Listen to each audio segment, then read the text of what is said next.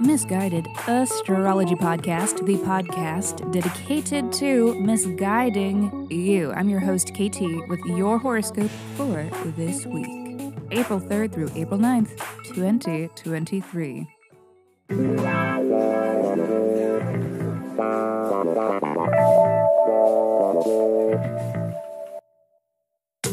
Welcome back to the podcast where I don't know you, but it might seem like I do because I am sharing musings that are based upon the sun and the moon and the planets and shit. Every week I do a little sky spying and then I report back so that you can know what the fuck is going on around here. The astrology is sound, but my guidance may not be, and that is totally up to you.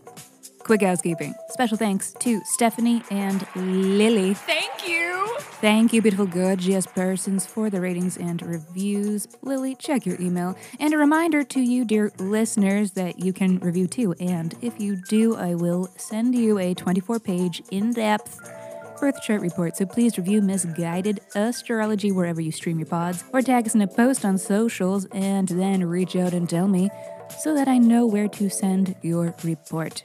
Simply email your birth dates, birth date, time, and location. Yes, to missguidedastrology at gmail.com.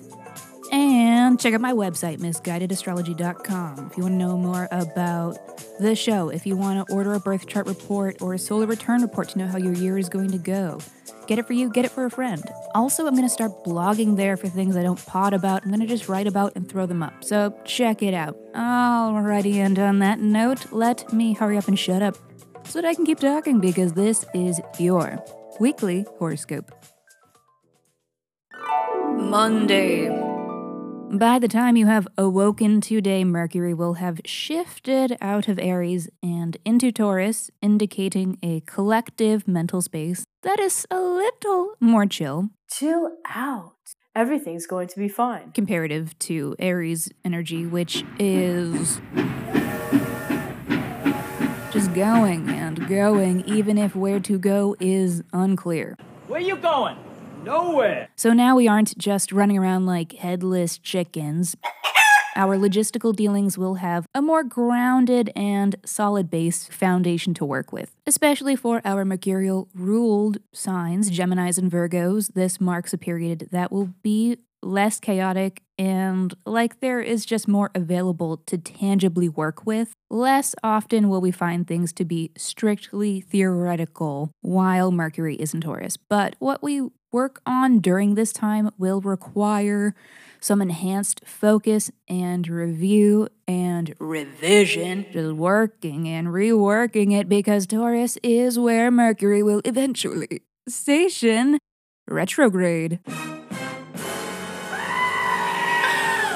But that's later's problem. I don't want to oversell you on the chill and grounded vibe of now or this week, though, because, and particularly, Mercury will be squaring Pluto today, indicating thoughts and communications that are challenging and deeply personal. Watch out for powerful people trying to influence you and dissuade you from your needs, you know, to your detriment. And what is also not chill that is happening this week Wednesday today and tomorrow, but mostly today, the antithesis of chill and grounded, the Libra full moon. And you know the drill. Full moons are periods of full intensity. It is the volume on everything dialed all the way up. Maximum decibel to be achieved by our Libran friends, so look out for them. They may be on one, uh, but Libras usually do their best to make their stress fun for the spectators around them. You are laughing with them and at them. What is hard on Libras is kind of fun for the rest of us because of their own masochism. They prefer pleasure with the pain. And to keep everyone having a good time is kind of their shit. Unless, of course, you have tipped their Libra scales. Uh, and that is something to keep in mind with this full moon because full moons can represent big goodbyes. They're big culminating moments. And there is some possibility that with this lunation, uh, some scales may get tipped.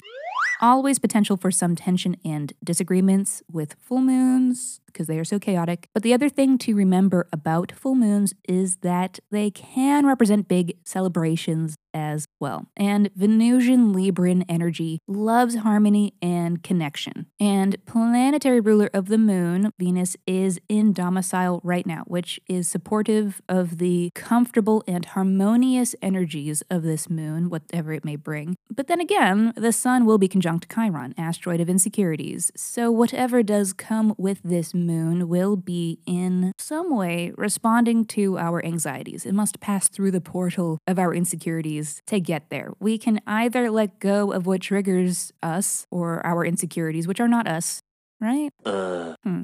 Something to think about. Um, or we can celebrate how far we have come in overcoming them to whatever capacity we have. There's been healing here. We've talked about it in past weeks. And with Mercury sextile to Saturn, whatever communications and conversations we have throughout this process will be well structured and clear and likely productive. Let's dive a little deeper into your chart for further insights. Pisces, this is a full moon in your eighth house. So, this is a culminating moment, a celebration or goodbye having to do with eighth house things. These are shared finances, shared businesses. Sometimes they are loans. It can be very financial contracts, social contracts like marriage could be celebrating a marriage.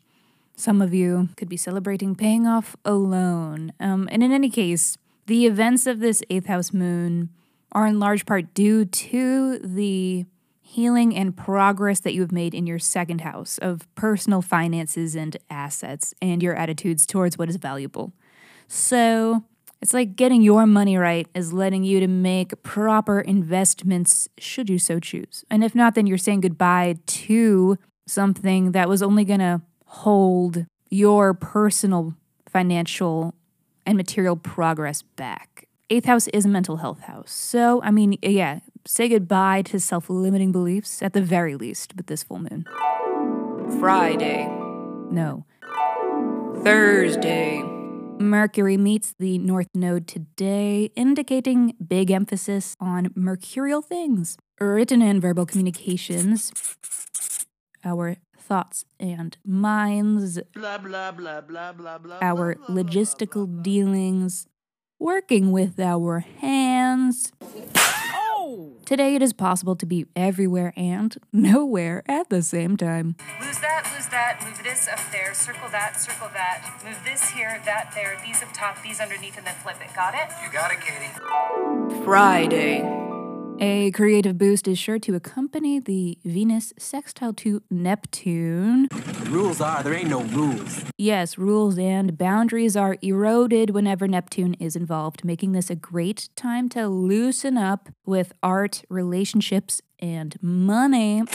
So it's also a decent day to make money, service industry people and people who sell their wares and whatever. You can convince the people to invest today a little bit, casually. Um, go with the flow though the best you can with those Venusian things because it's not a lot to be controlled. It's more of an intuitive movement. Let it carry you. Don't demand too much of them. Um, but that will be really difficult considering the other transit of the day, which is a very different vibe. Uh, it is the Mercury Mars sextile, which is about the drive to get our logistical things done. And this is a good transit to get things done with, but the work you do may not take you as far as you expect to get. And it might actually show you the project that will be the focus of your Mercury retrograde. And that will be the thing that calls for your added focus and attention until mid May when all the ganks begin unraveling. I'm coming for you! All right, everybody, thank you for listening to the Miss Guided Astrology Podcast. I'll see you next Monday. Mwah. Hey, you, this up here, and this over here. You do that, this and this, and there, and this and that.